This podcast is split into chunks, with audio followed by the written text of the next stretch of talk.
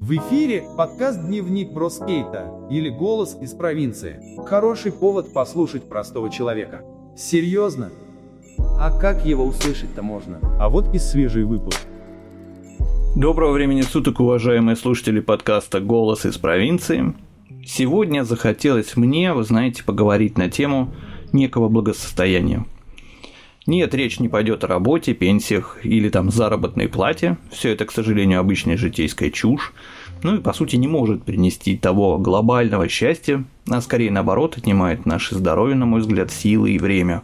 А вот волшебный случай считается, что может в какой-то момент нас всех осчастливить. Мы всегда делаем где-то в глубине души на него ставку. Будь то случайный выигрыш в спортлото или джекпот в казино. Ну, конечно, в казино надо еще зайти, но для себя есть все равно какие-то такие нюансы, которые где-то в нашем подсознании представляют, что мы можем на этом случае разбогатеть. Сколько людей, помню, пострадало в нулевые, пытаясь, подергав ручку игрального автомата, снять по-легкому некого бабла. Для каждого это бабло было по-разному, но я помню, это была целая волна проблем и безобразия. На каждом углу стояли игральные автоматы, все пытались как-то его накормить деньгами, чтобы в ответ получить тот самый долгожданный джекпот. Все это кончилось, конечно, просто потерей всего ранее нажитого у человека, ибо человеку очень сложно, конечно, остановиться порою, будь то алкогольная зависимость или игромания, они, в принципе, стоят в одном ключе. Речь же сегодня пойдет о счастливой случайности, которая, конечно, в теории может изменить вашу жизнь, на мой взгляд, в обе стороны. Это как в лучшую, так и не в очень лучшую, может быть, даже в плохую. А именно темой подкаста сегодня давайте будет следующее. Отдавать ли клад государству? Не думаю, что по совести это правильное решение.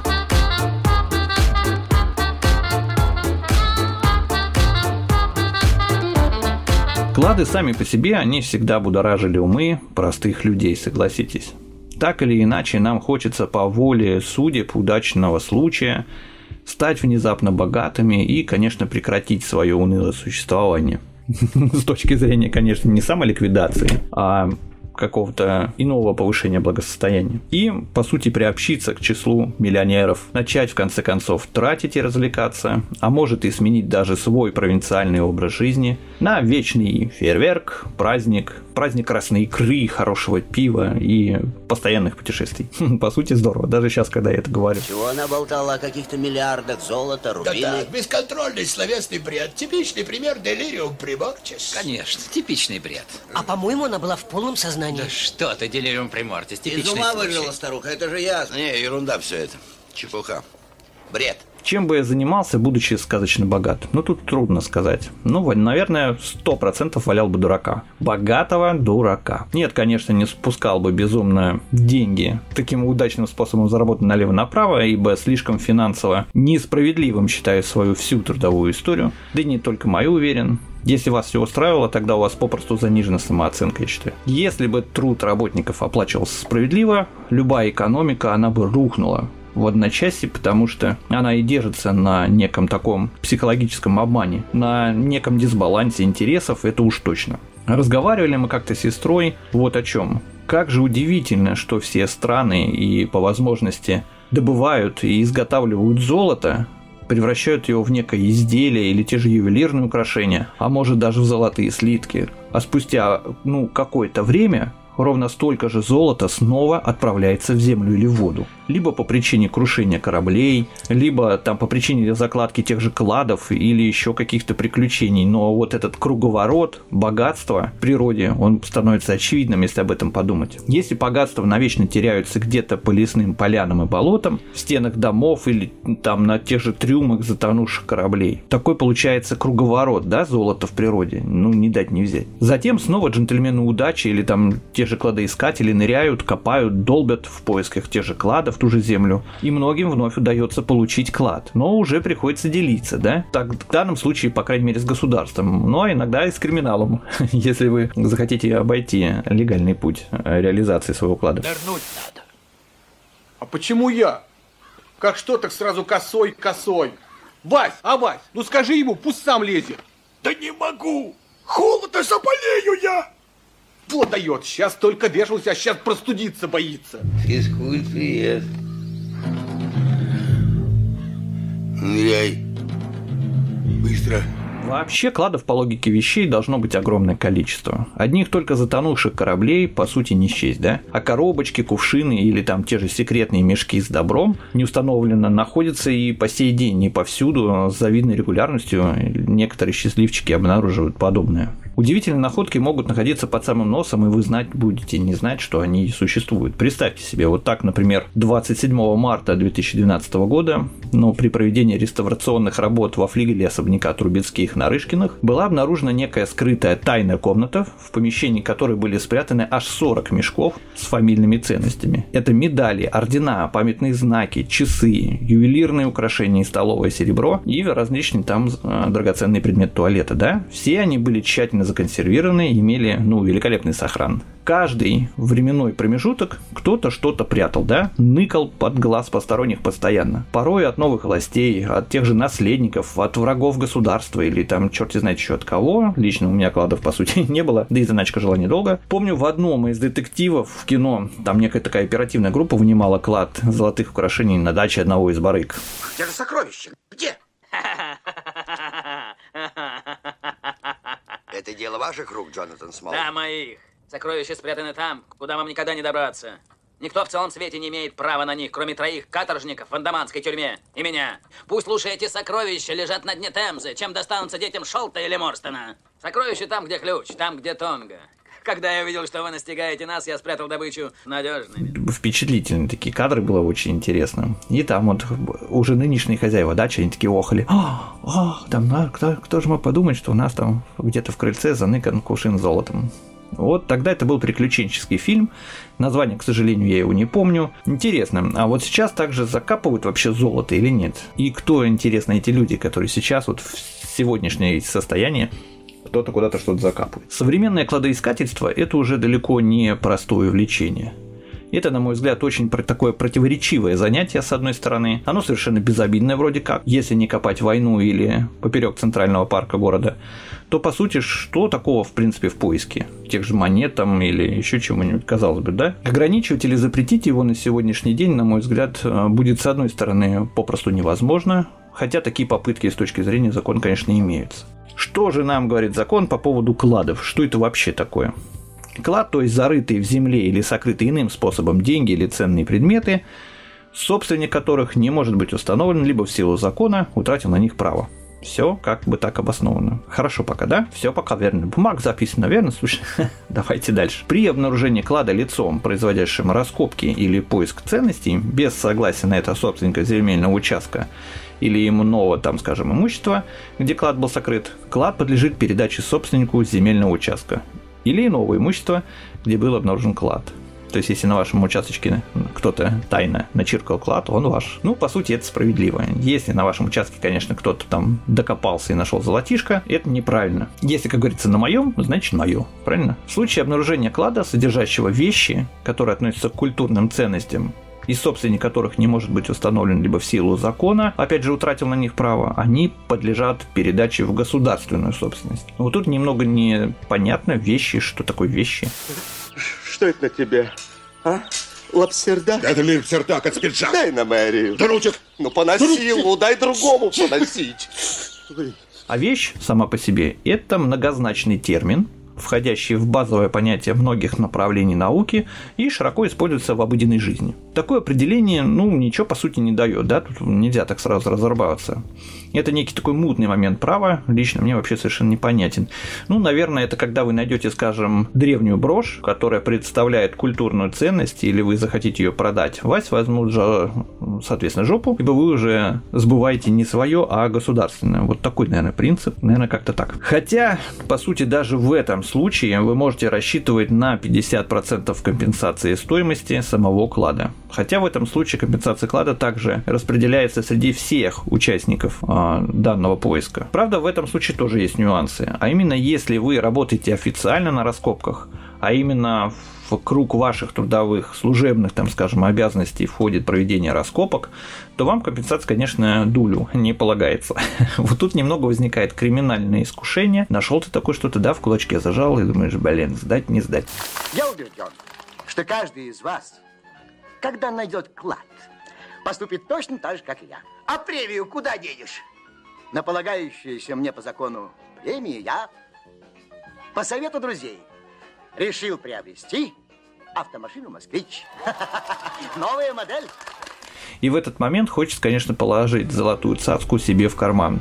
Ну, хочется, ну, что тут говорить. Возвращаясь еще раз к определению клада, давайте уясним, согласно той же статье двести тридцать три гэ ка, клад – это всегда намеренно некая скрытые ценности. Это только, скажем так, движимые вещи, всегда бесхозные вещи. Иными словами, нельзя стырить у соседа лодочный мотор и выдать его как «О, я нашел клад». Такое, по крайней мере, вот так вот не прокатит. У соседа на участке еще и нашел скалу. Видишь, как хорошо. Стало быть, клад или находка – это, по сути, разные вещи. Давайте немножко разберемся. Клад от находки, он отличается тем, что собственник либо неизвестен, либо утратил свои права. Находкой же будет считаться вещь, собственник которой известен и не утратил на нее прав. Там кошелечек, да? О, находочка. Шапочку забыл. Таким образом, конечно, не является кладом обнаружение каких-либо вещей, законный владелец которых известен или будет известен и сохраняет право на эти вещи. Фотоаппарат Canon, да, такой нашел, думаешь, о, находка, клад.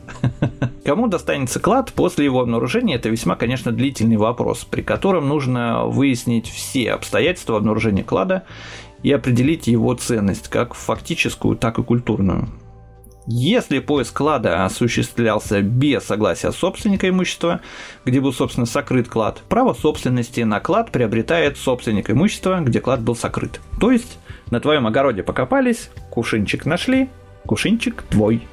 Это мы уже говорили. Хотя указанное правило формулировано как императивное. Стало быть, возможность заключить соглашение или вообще получить шиш, случаи бывают разные. То есть вы можете договориться, в принципе, с кладоискателем, или там поделить что-то, или еще как-то. То есть в равных долях все будут счастливы и разбежитесь, как море корабли. Также интересно определение культурных ценностей дано в законе от пятнадцатого апреля девяносто третьего года.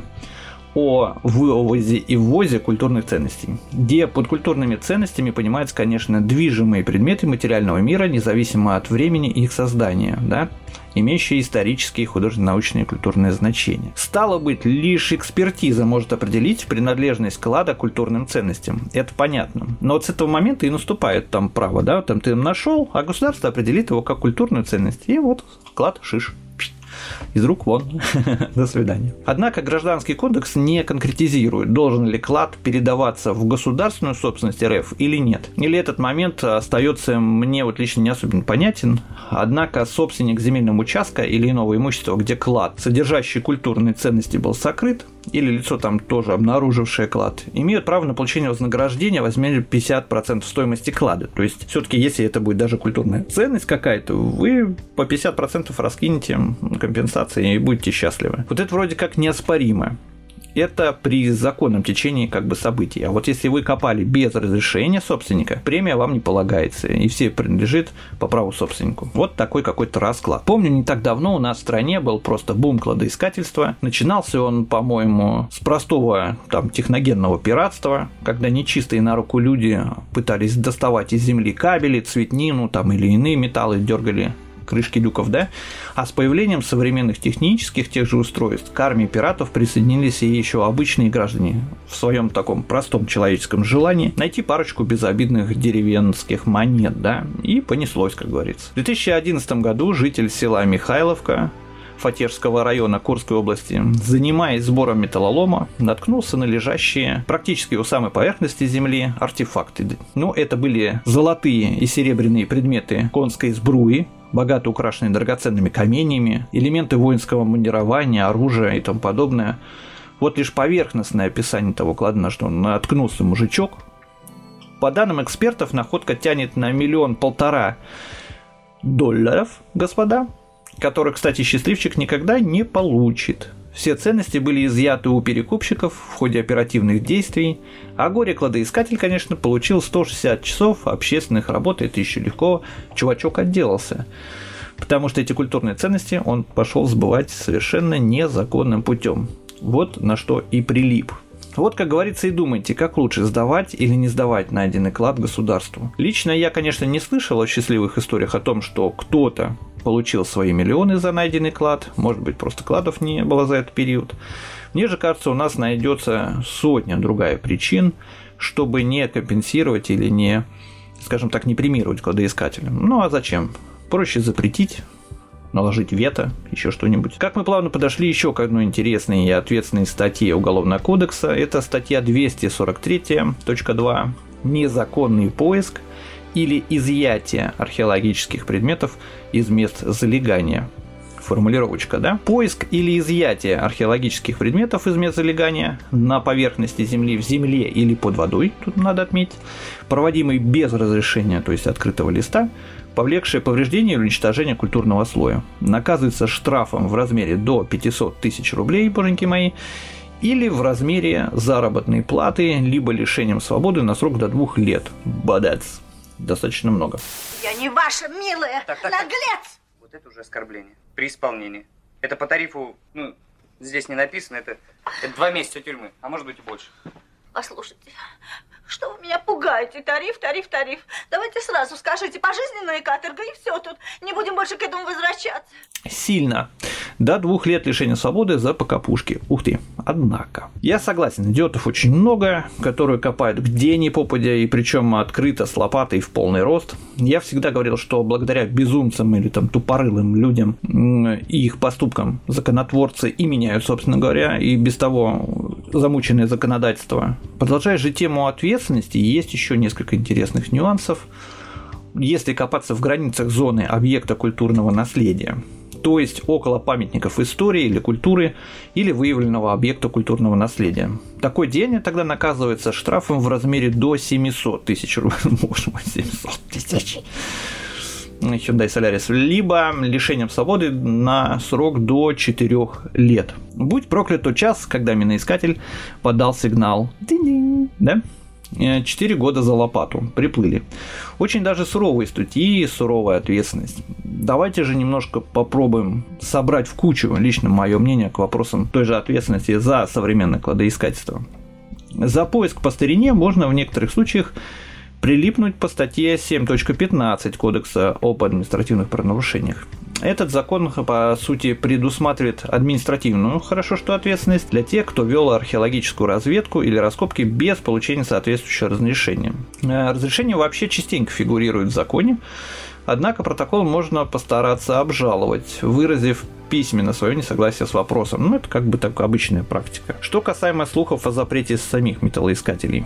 Ну, если вы помните, что в две тысячи тринадцатом году вступил в силу федеральный закон Росфедерации от двадцать третьего июля две тысячи тринадцатого года двести сорок пятый, в который в народе называют законом о запрете металлоискателей, да? Свое название закон получил из-за пункта пятого УК РФ статьи двести сорок три точка два. Это незаконные поиски или изъятие археологических предметов, опять же, из тех мест залегания. Мы об нем говорили. Ух, как сочно, там все-таки все наверчено. Много всего уже сжимается где-то от одной сложности законодательства и определений.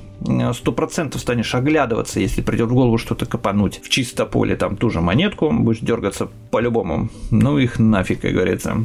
Согласно этой самой двести сорок три точка два УК, вводится ответственность за поиски и извлечение археологических предметов как из земли, так и из поверхности, которые мы проводились без спецразрешения, об этом говорили, и нарушение культурного слоя. Тут немного непонятно, хотя за данное УК предусмотрен штраф полмиллиона и лишение свободы два года, да, пожалуй, можно любой раскоп считать нарушением культурного слоя.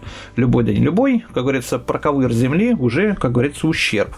Это как кто трактует. Так-то все, по сути, туманно. Вот это самое отсутствие точных формулировок мне всегда, по сути, не нравилось в этом вопросе. Всегда как-то приводит к неким противозаконным или конфликтным ситуациям, или неправильное трактование закона с той или другой стороны, да. Один недопонял, другой, ну, взял, переквалифицировал. Не очень хорошо. Неужели нельзя точно как бы так смоделировать ту или иную ситуацию, как в Конституции по применению, да, чтобы все было, ну, безусловно, понятно. Таким образом, если вы будете вести поиски с металлоискателем в местах, не представляющих интерес для археологов, ваши поиски будут, скажем так, согласованы с собственными земельного участка, а вы не будете нарушать нормы поведения или там получите разрешение на раскопки, что само по себе дико, да, тогда проблем с законом у вас не будет.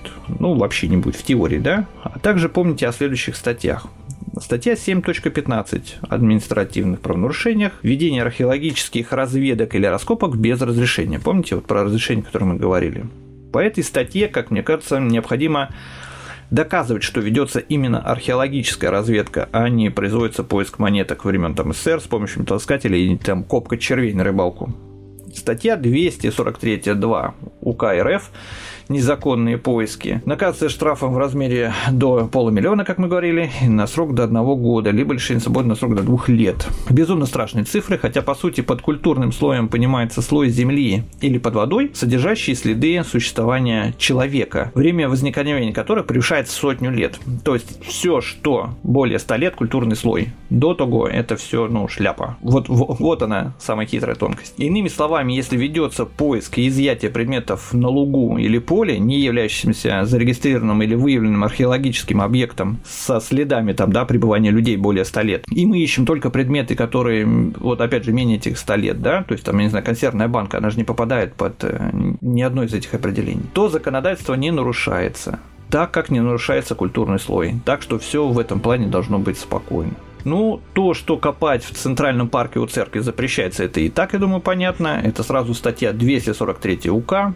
Стало быть, сегодня, по моему мнению, и с точки зрения законодательства, современные тоже кладоискательства очень, скажем, все равно противоречивое хобби. На мой взгляд, оно находится попросту на грани там, добра и зла. Лично, по моему мнению, риски прилипнуть на проблемы неизмеримо больше, нежели какое-то иное мирное увлечение. Понятное дело, что выводы делать каждому свои, но все же лично по мне риски огромные. Хотя само по себе увлечение очень интересное. Очень. Найдется какой-нибудь, конечно, должностной человек, который не до конца понимает трактование или описание статей, или припутает вас по глупости к ответственности, доказывая потом, что ты честный дядя. Так что нет, лучше заниматься, наверное, рыбалкой. Это было мое мнение по поводу. Слушайте меня на подкастах, на всех возможных площадках, и до встречи. С вами был ваш Бро. Спасибо. Дневник бродяги скейта. Это то, что нужно тебе сегодня. Это наш голос из обычной провинции.